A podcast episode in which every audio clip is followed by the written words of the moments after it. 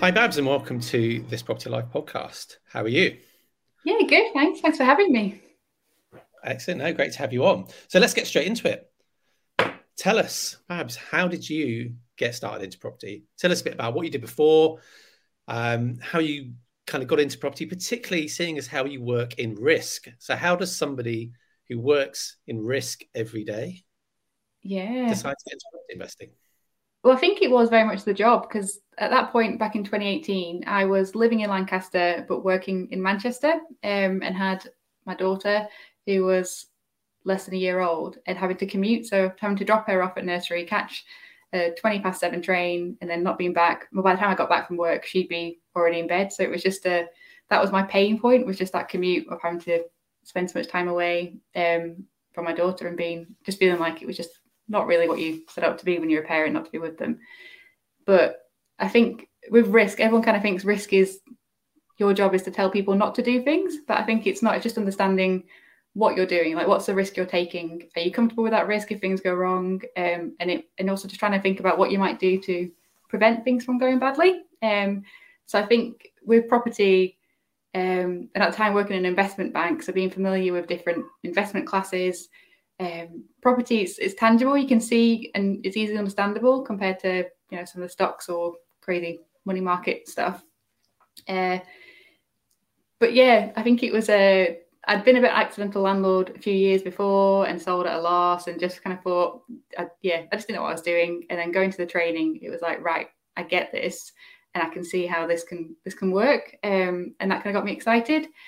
So yeah, I think it was just um, the training and Caroline and realizing that I was in a pain point, and as much as the salary felt comfortable, it wasn't. It wasn't going to give me the life that I wanted or the freedom to do what I wanted to do. Yeah, fantastic. I mean, it's, uh, I, I, love your story, um, and we'll get into it a lot more as we as we go. Um, so here you are. You're working in risk risk management in an investment bank. Uh, you've got a young daughter. You're not seeing very much. Lots of commuting um, not kind of living the life. It's kind of not the life as, as sold, right? So yeah, kind of the dream is sold. I should say before um, before my daughter, I was living in Australia, so it felt like I'd gone from this like cool lifestyle, having lots of disposable income, being in sun air and living a fun life, to just spending a lot of time in the rain on a train, and it just yeah, it was pretty depressing. Yeah, exactly. It's not kind of you know the, the, the dream as sold to us is you know get a good good job, you know work in an investment bank, you know, it's kind of that that should be the dream. It actually kind of kind of really is. Um, and I think you know, having talked to you lots over the years, you know, having your your, your daughter at time, and now I know you've, you've got you've got two kids. Yeah. Um, so you're on maternity leave just now, is that right? Yeah, that's right. Yep. Yeah. Um, so yeah, you know, um, the, the dream as sold isn't is is not actually you know what what a lot of people actually want. So fab. So you came to training. So you did training Caroline back in how long ago now? Five, six years? Yeah, 2018. It was um 2018 with the three day basic. Yeah. And then um did you have any properties before you got into before you got into that? I know you said you dabbled a little bit, but no, just um at the point of the train, just had the residential property. So yeah. just, uh, okay. just my house. And I think I was very much in that overpay the mortgage, try and pay down the mortgage. Um because that's what it's a sensible thing to do, right? yeah, exactly. Looking to, you know, if you work in risk, that's that's kind of what you're looking to mitigate all those risks, right? So, um, as I said, it's kind of the, the, the dream as sold, but not not the reality is, is not actually that that exciting at all. So, okay, so tell us a little bit about, you know, you so came on some training, um, and you got started. I know you got started straight away. You kind of got the got the spark, didn't you? And uh, so, tell us what happened next. Yeah, so kind of went gung ho into it, viewing properties. Um, and my first property deal I got was actually a block of flats, um, which at the time my thinking was that'll just accelerate me further to that financial freedom figure. Um, and I think it was on the yeah. mentorship where both you and Rick were just like, that's quite a advanced strategy to start with. But um, yeah, it just kind of got me the bug. Uh, and it's crazy because that because my current strategy that I'm excited about is title splitting. Um, and that I've still yeah. got that block of flats in my portfolio, and it's done very well for me.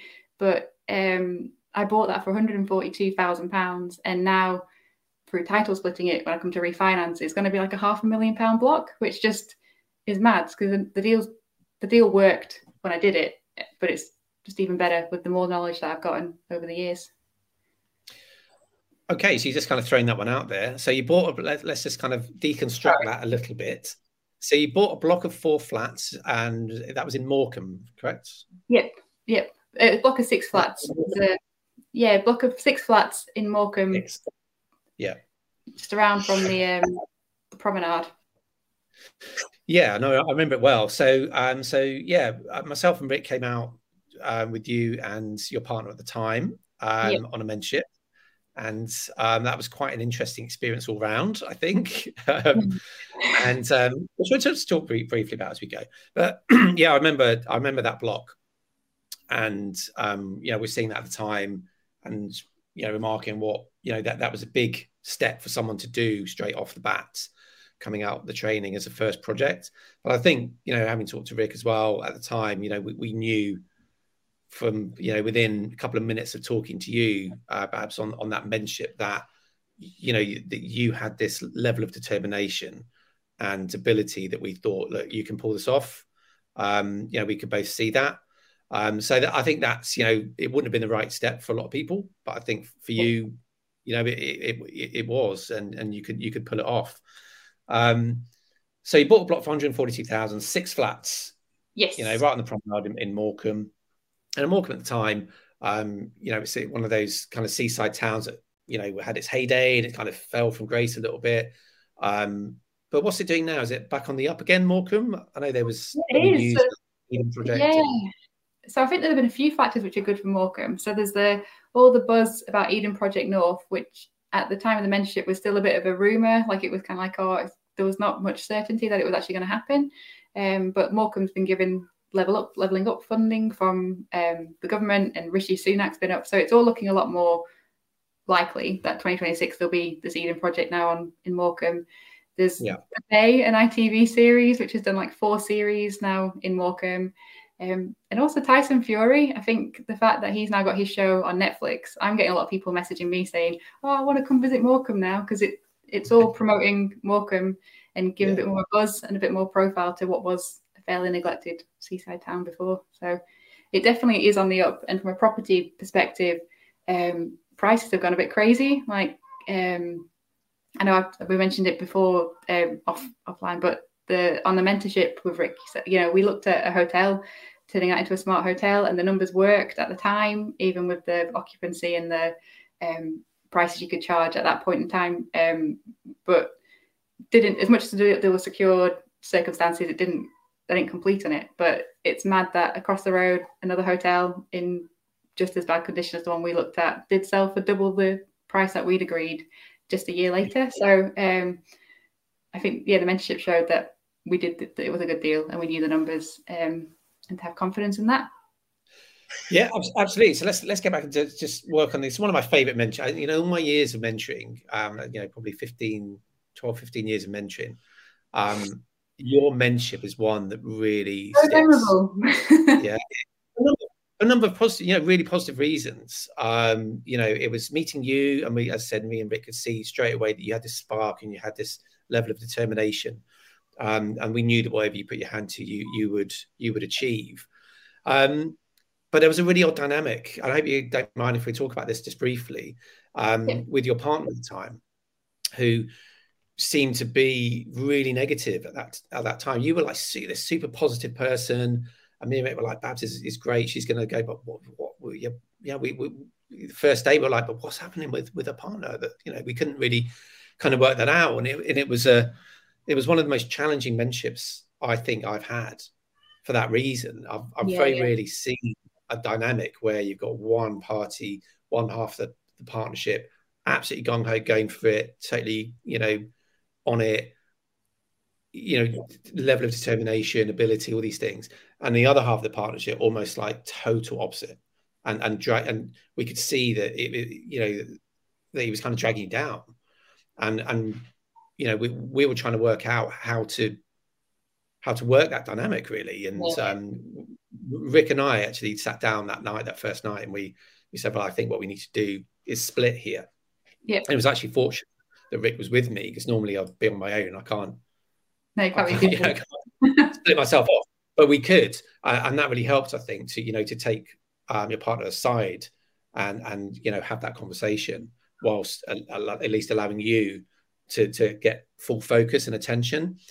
Um, so that was a real challenging one for us. Um, but um, yeah, we could see that you you bought this block. It was a great, you know, a great property. You know, great, amazing price, one hundred forty-two thousand for six flats.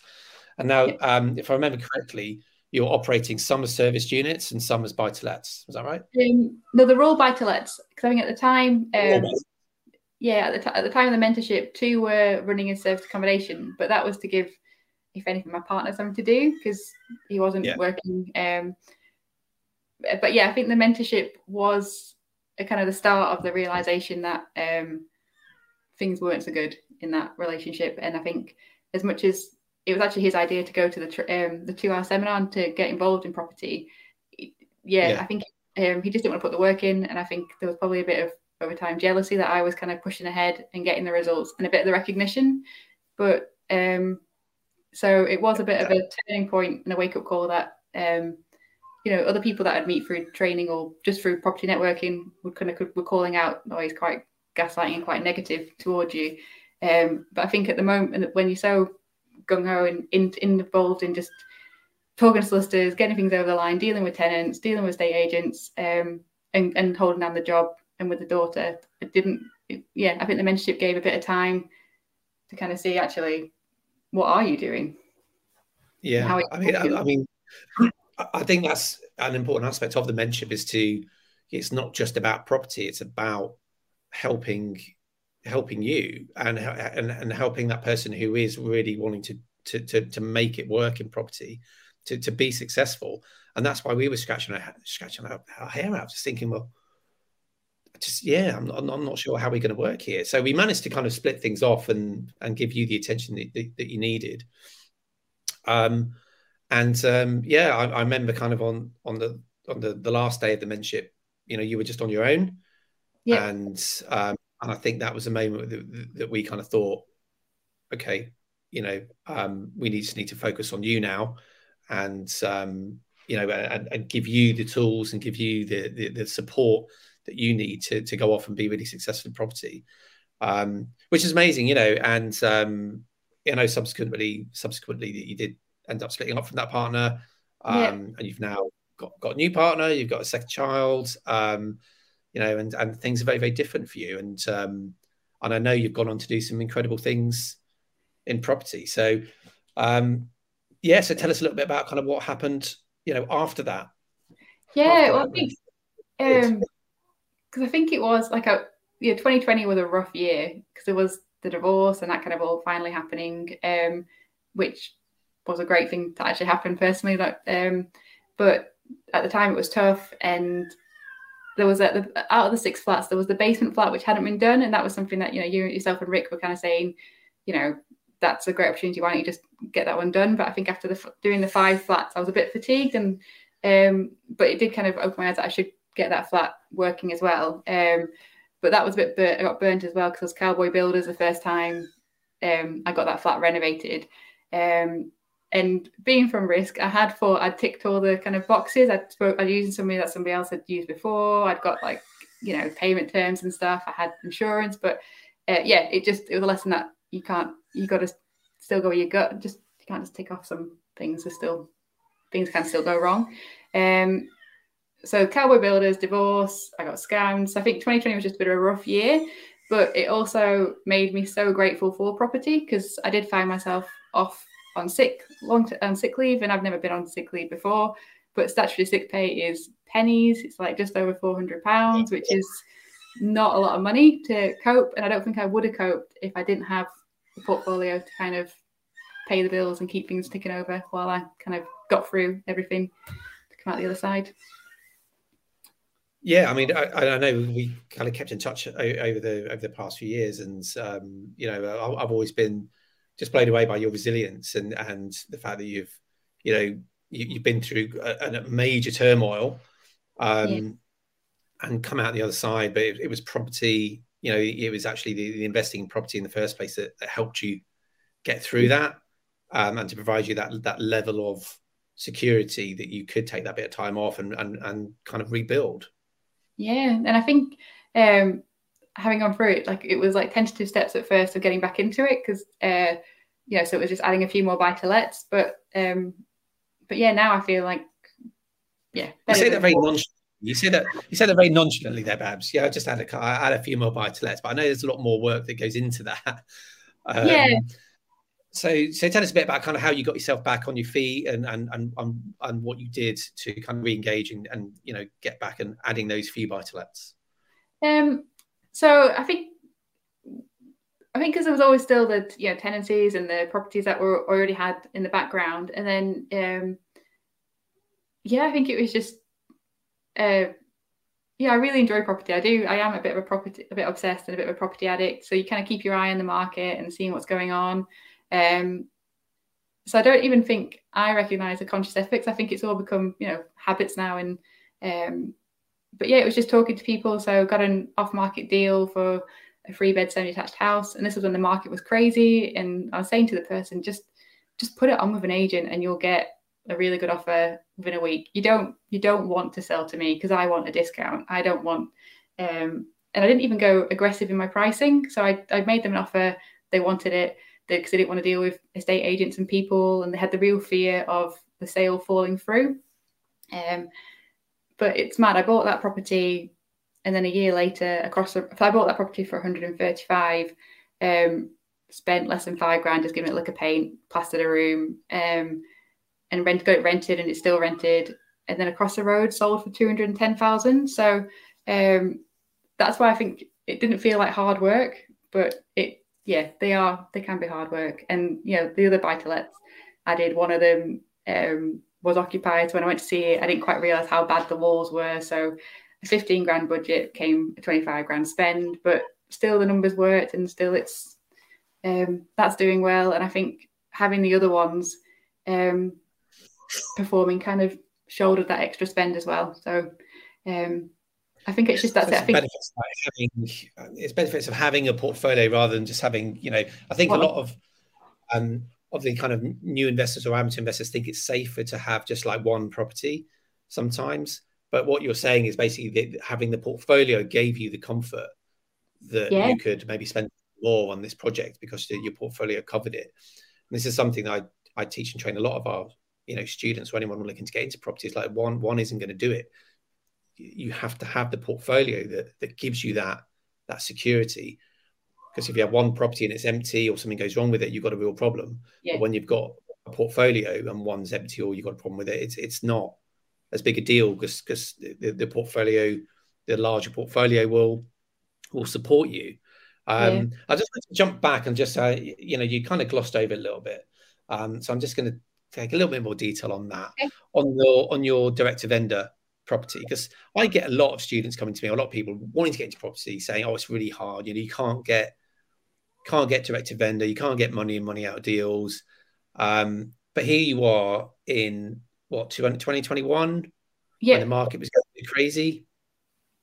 You know when you turn up to viewings and there's 20 other investors looking to you know buy properties here you are picking up a property for 135,000 direct to vendor because you'd made that effort. You'd you know how did you get that direct to vendor? Talk us through that a little bit because i'm really interested um, in hear how you did that so two there was two that in 2021 that i got direct to vendor um and i think well i, I know so the first one was um through people knowing that I was involved in property. So it was actually my sister introduced me to somebody um, that she knew who was looking to sell.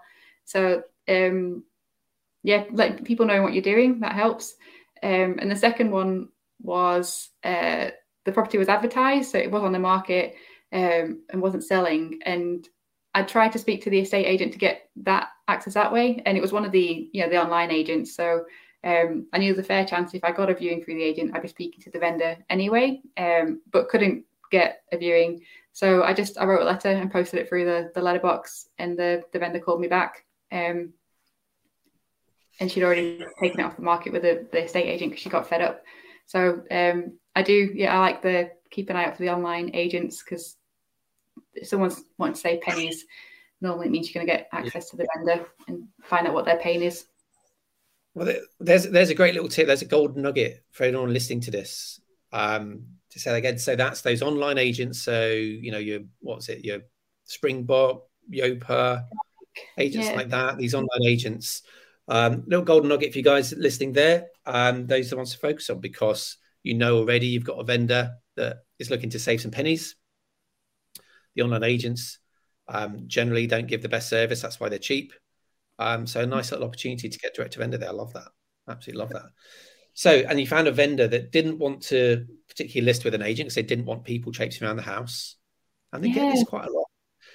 And again, I think a lot of new investors or investors in property make all these assumptions that why would anybody sell cheaply to me if they could sell on the market? So maybe tell us a little bit about that. What did you say? How did you direct that conversation with the vendor? Well, I think it's just um, yeah, well, I think I was I was just really honest with them and just said because I did say, you know, if you put it on with an agent in this market, you're not going to struggle to sell because there was nothing wrong with the house. It was, it wasn't um, a house that needed a lot of work or um, you need to do something funky to kind of increase the value. It just was a good solid house um, that people would like to live in. Um, but yeah, I think the training and experience you gain sometimes it does surprise me because you kind of I think you always assume that everyone's at the same level. But then when you talk to people in you know your personal network, um, and you see their face or they say questions like you know, um, and you just realize how actually what is really scary to a lot of other people just becomes not even something to be phased by. Um, the more the more experience you get, because like even with um, interest rates and the craziness of the base rate and how London's have reacted to that.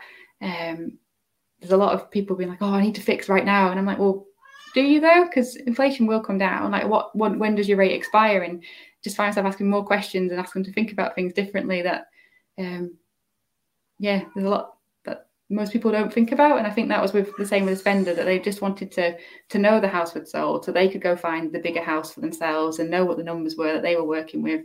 Um, and it was like even through the sale and the purchase of their property, I was kind of like coaching them a bit in the background because they were saying, "Oh, my mortgage broker says this. What should I do?" Or the estate agent's asking the um, the sales the solicitor's asking for this. What do I need to say? And the estate agent and just kind of saying to them, "Just breathe. you know, don't worry. That's not a big deal. Like it's a uh, or yeah. explaining terminology that you get so comfortable with, you hear so many times, um, and saying why it's nothing to get upset about. But yeah, it's yeah. all stuff that's second nature. I think as you invest that to most people isn't. Yeah, it's just that experience you gain by just being out there and doing it. And there's a couple of things that I love about that that, that particular deal. One, you mentioned uh, everyone knowing what you do. Yeah. And this is something I really try and drum into anyone that comes and works with us, Property Wealth System, is you've got to start telling everyone what you do. So if people don't know what you do, you know, you're, you're potentially missing out on all these deals, you know. Mm. Um, so letting everyone know what you're telling everyone what you do. TTP, I'm sure you remember that term. TTP, talk to people. Yeah, well, just... it took me a while though, because I think, um, especially at the start, I think even at the mention of you and Rick were kind of like, "What are you doing?" Um, was I tried to very much keep like personal, professional, and investing all very separate because I thought, "Oh, I don't want my boss to think I'm doing something I shouldn't be doing, or and you know, worrying about family and what they might think of what I'm up to." Um, so I know like Caroline said it's like you know my first um the first private investors that I was speaking to were people that I didn't know. It was people um some of them I've never even met, but just like trying the professional channels and different things rather than um, friends and family, because which I know is what you guys you know you're trained to go speak to friends and family because they should know, like, and trust you. But um, I just had this real issue of um, mixing, um, so it's something I had to overcome. Yeah, but but but you did. I know. You, I know you did, and it's something. Yeah, I remember that. I remember having that conversation with you, and you're. You know, um, I remember you being quite distinct about that. It's like, look, this is this is this thing over here, and I want to keep this this bit all separate.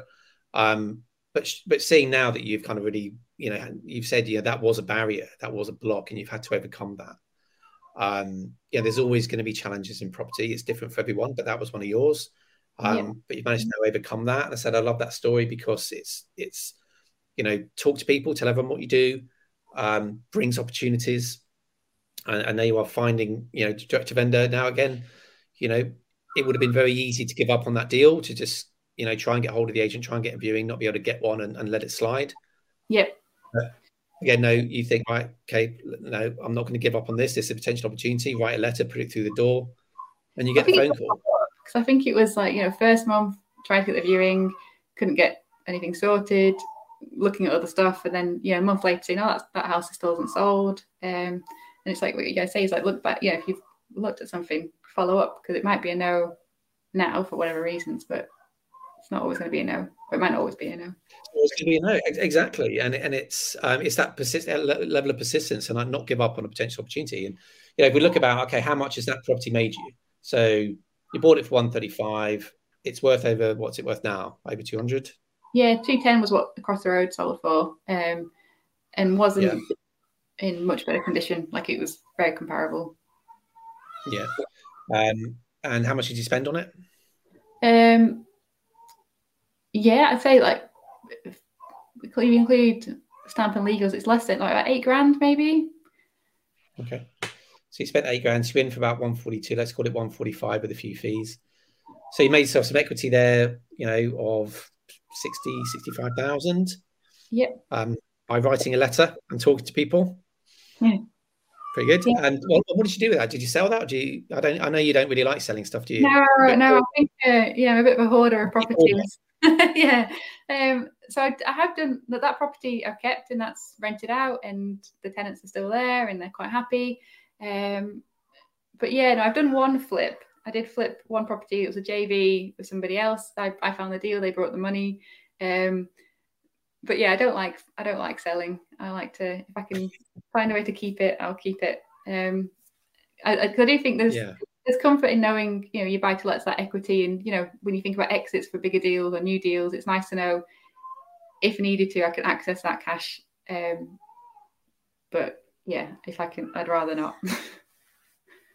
yeah, no, I, I, I get that. Um, okay, so while we're talking on the subject of money and angels, we've kind of briefly mentioned that. So tell me about your experience, like finding finding investors. Was this was this a block for you? Um, yes, I think because yes, I think being uh, risk and cautious and just also you know you don't think why would it is hard to think why would somebody give me money and I think you know you guys talk about a lot in terms of like there's that thought of being going with a begging bowl and I think um, I took so much pride in my professional career um, like that's something that always sticks out from our mentorship was when you kind of made me work out the hourly, actually what I was getting paid on an hourly basis when I factored in my commute and stuff. And yeah, wasn't that wasn't that special. um, but, yeah. That. Yeah, that's that's that's that's one of the um that's one of my favorite favorite tools to use on a mentorship. I think is that one. It does kind of, yeah. I remember doing that. I remember sitting down doing that with you, and yeah, I remember your face was like, oh, yeah, it wasn't so yeah. great. Is that it? Yeah, um, but I think I did try and because uh, I couldn't, I couldn't. It took me a while to think about talking to family and friends about the fact that I borrow money to buy properties. Um, so it was, it was like professional people for so um, looking on LinkedIn, talking to people, um, or different, or like uh, uh, different networking events, and um, just in social media. There's lots of Facebook groups for property and uh, talking, just finding people that way. Um, but yeah, so, so I think who was your who was your first angel? What was that story? Um, how did you get? So first angel, well, uh, was somebody I'd never met, and it was through a, um, a Facebook group. I just started kind of chatting and saying, and it, I think it was I was so surprised that they were prepared to lend money. Um, because I felt like, oh, I'm, I'm, I'm not that experienced, but um, yeah, but they were, you know, as a professional investor, they knew they they've, they've done property themselves, so they they knew what they wanted. They wanted a security, so they were happy to provide 100%, but they wanted you know a better interest rate for it and a first charge. Um, so, but it, it worked for me, and I was happy with that. And then um, on the JV, they bought the money, um, and we used another angel from um, that was one of their friends' partners who was prepared to lend us money. Um, and yeah, now I think it's because uh, people are aware of what I'm doing more. Um, it is family and friends that are prepared to invest, so um, that, that's great. And sometimes it's like you know now I'm much more confident knowing. Um, I got one private investor from Facebook, and yeah, they were somebody who hadn't got the confidence at that point to invest themselves, or were trying to find the perfect deal. I think. Um, so by lending me the money, it meant they were getting an interest, but they could also kind of see what I was doing, and I think it kind of gave them the comfort to go and do it themselves. Um, yeah, and they're really fine. See, I think they come from different places because it is um, like there's somebody who I'm talking to who was prepared to lend me like over half a million for a deal that I didn't end up doing, but it, that blew me away because they were somebody I just spoken to on Zoom, and they were just somebody who used to be a mortgage broker, um, so they understand the market and what I'm trying to do, but they just don't want to do it themselves. Um, yeah, that's coming now. I'm, I'm just hearing your, your, your baby in the background. Do, you want to take a quick break and, and go and see if they're yeah, okay? I think, I think Brilliant. Let's, okay, let's take a quick break and we'll come back and let, us find out what you're up to next and what's next for you, Babs. So we'll take a short break there. So we're back. Uh, so about Babs, so your daughter's now nice and settled. She's with you. You can see. Hello. Um, yeah, juggling life and property. So I'd say we've had some great stories about. So you know, I, I love the your angel story. It was I know that was a bit of a block for you um, to be able to, you know, to to bring kind of work and personal together and to and to go out there. And it's really interesting to hear that your first angel was someone you'd never met. Um, now this is something that you know I speak to a lot of students coming into property that it just completely blows them away. It's like, why would anybody lend to you, you know, when you've never even met them? Um, and yeah. you mentioned it. earlier. I'm going to go way back to kind of beginning, you mentioned three words. You mentioned know, like, trust. Yeah. Um, and this is something that, yeah, that I teach a lot in my yeah, mentorships and with through our training. It's to kind of get over this mental block of why would someone lend? Well, people lend and want to work with people they know, like, and trust. Yeah. So if you get to know someone and they trust you um, and they like you, um, they'll lend to you no matter what what you've done, whether they know you or not. Um, and and this is something that you kind of prove by doing it. And again, this is something that you've just, you know, you identified this as a block. We talked about it, you worked on it, and and here you are. You've gone on and had, you know, huge success doing this. So um, again, it's just that kind of, you know, learning what you need to learn and, and going out and making it happen.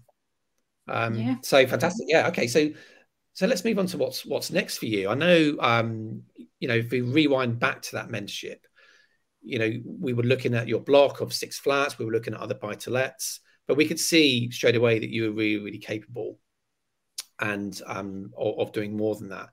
And so we went to view an old hotel, didn't we? An old B and B. Um, it was a bit battered. Um, great location though, just off the uh, promenade, wasn't it? And um, 14 rooms, something like that. So was it more? It was bigger actually, wasn't it? I think it was bigger yeah, I think it might have been 18 rooms. Yeah, 18 rooms actually.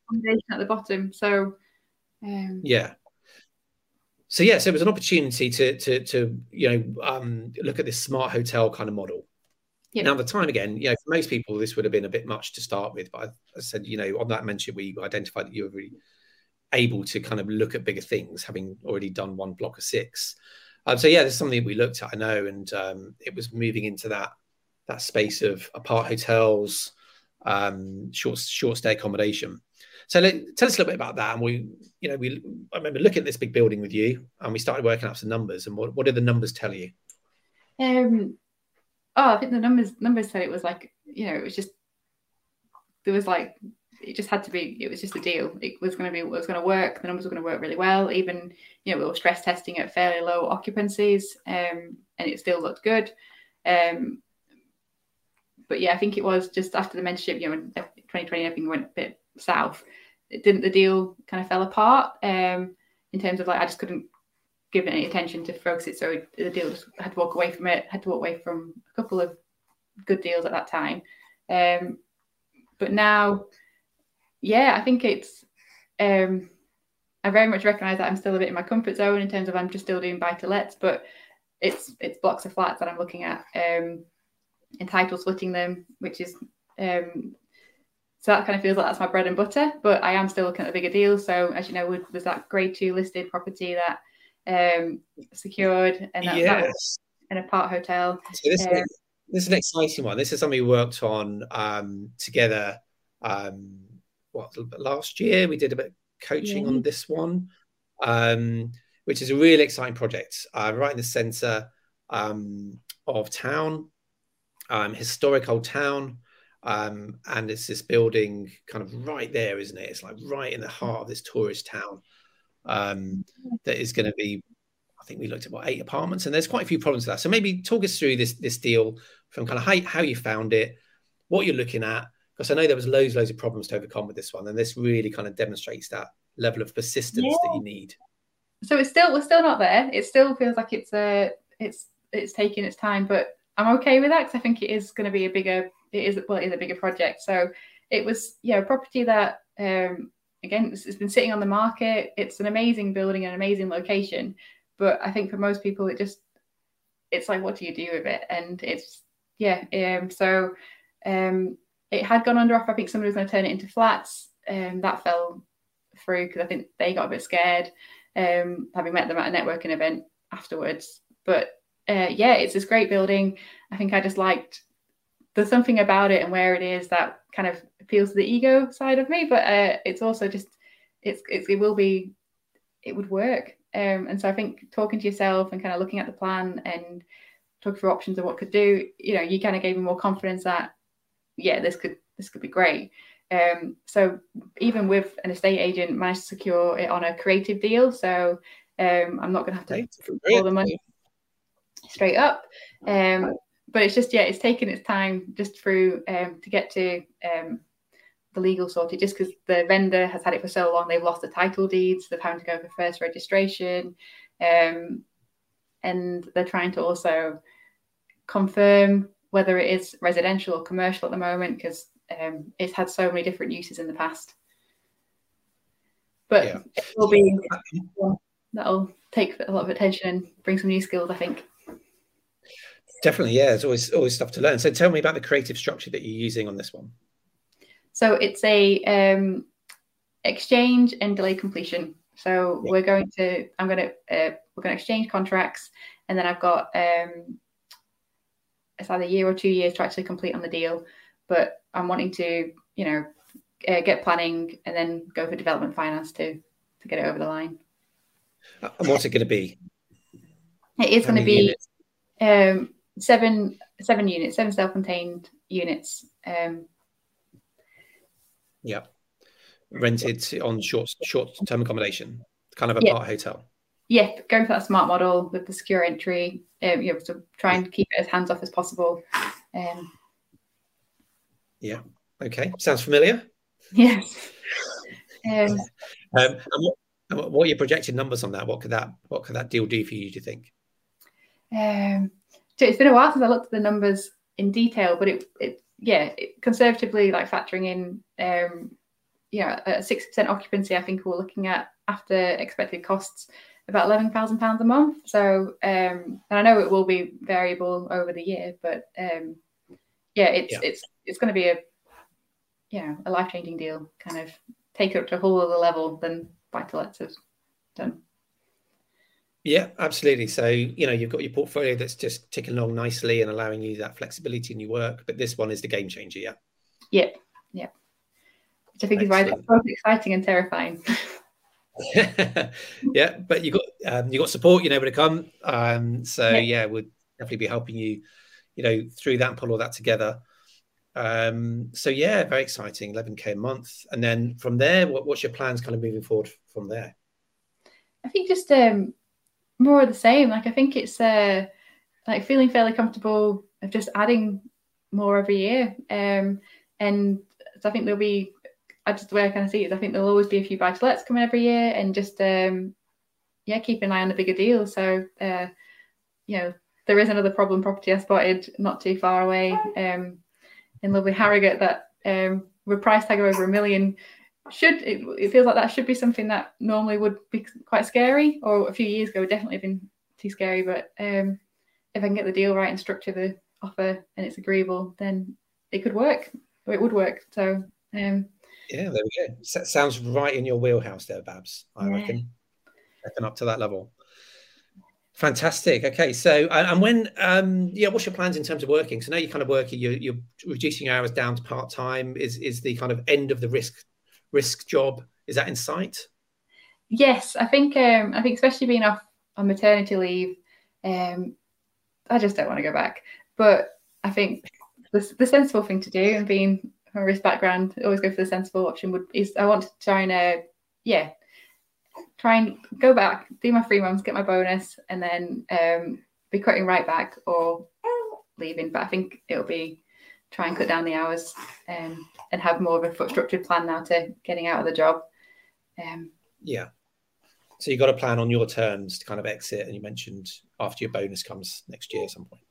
Yeah, yeah. I think um, compared to 2018, one good thing of COVID is that you know I'm fully remote, so I work from home, um, so it's not it's not the pain, but at the same time, I think being off, um, you know, it doesn't excite me. It's it's the property stuff that I'm interested in. Um, so I think I just yeah, being off on mat leaves give me more that push to be like, what am I doing? Why am I still doing something that doesn't excite me? Yeah, well, it sounds like you know you've got a couple of very exciting projects on yeah. the go, and fingers crossed they all come to fruition. Fab, right now, um, I wanted to ask you um, are three key questions um, or three key behaviors. What, are, what do you think are the three key behaviors of a successful property investor? Um,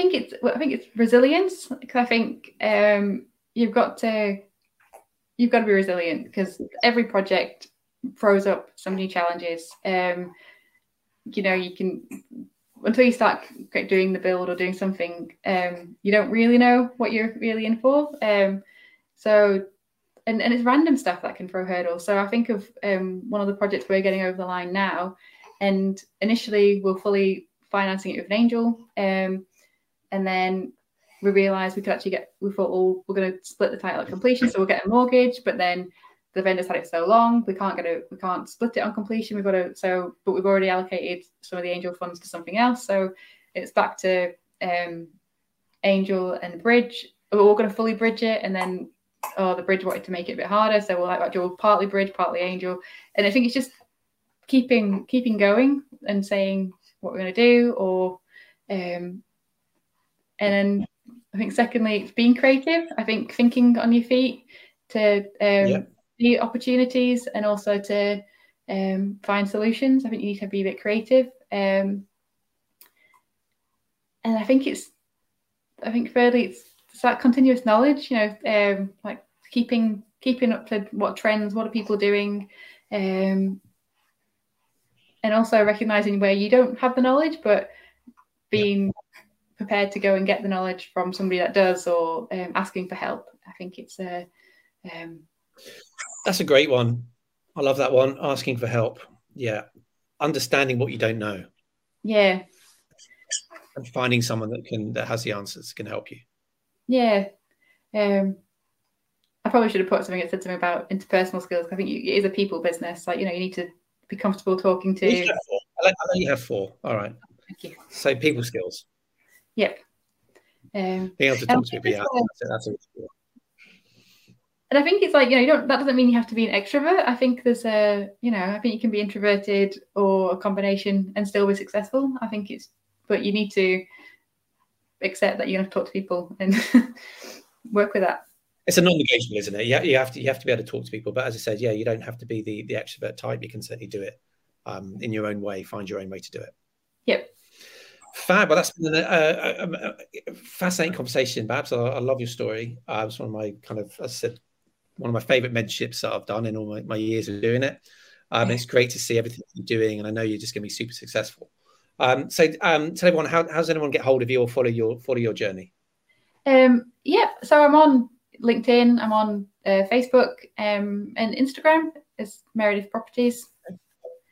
So Meredith Properties on Insta, yeah. Yep. Um, and yeah, happy to talk to anybody. It's uh, it's something you know a lot of people say, but it's true. Property can be lonely. So um, yeah, I think I drive a lot of my friends and family who aren't that interested in property crazy going on about it. So to always happy to talk to people that are genuinely interested. Yeah, fantastic. Well, um, so everybody, yeah, give give give Babs a follow. Um, she's got a great story. I'm always looking to connect. And again, if anyone's interested in hearing more about what we do, um, it's propertywealthsystem.co.uk. Um, we run trainings and webinars and, and mentoring. Um, and for myself, um, it's Nick Claydon. You can find me on LinkedIn um, and on Instagram, Nick underscore Claydon underscore property.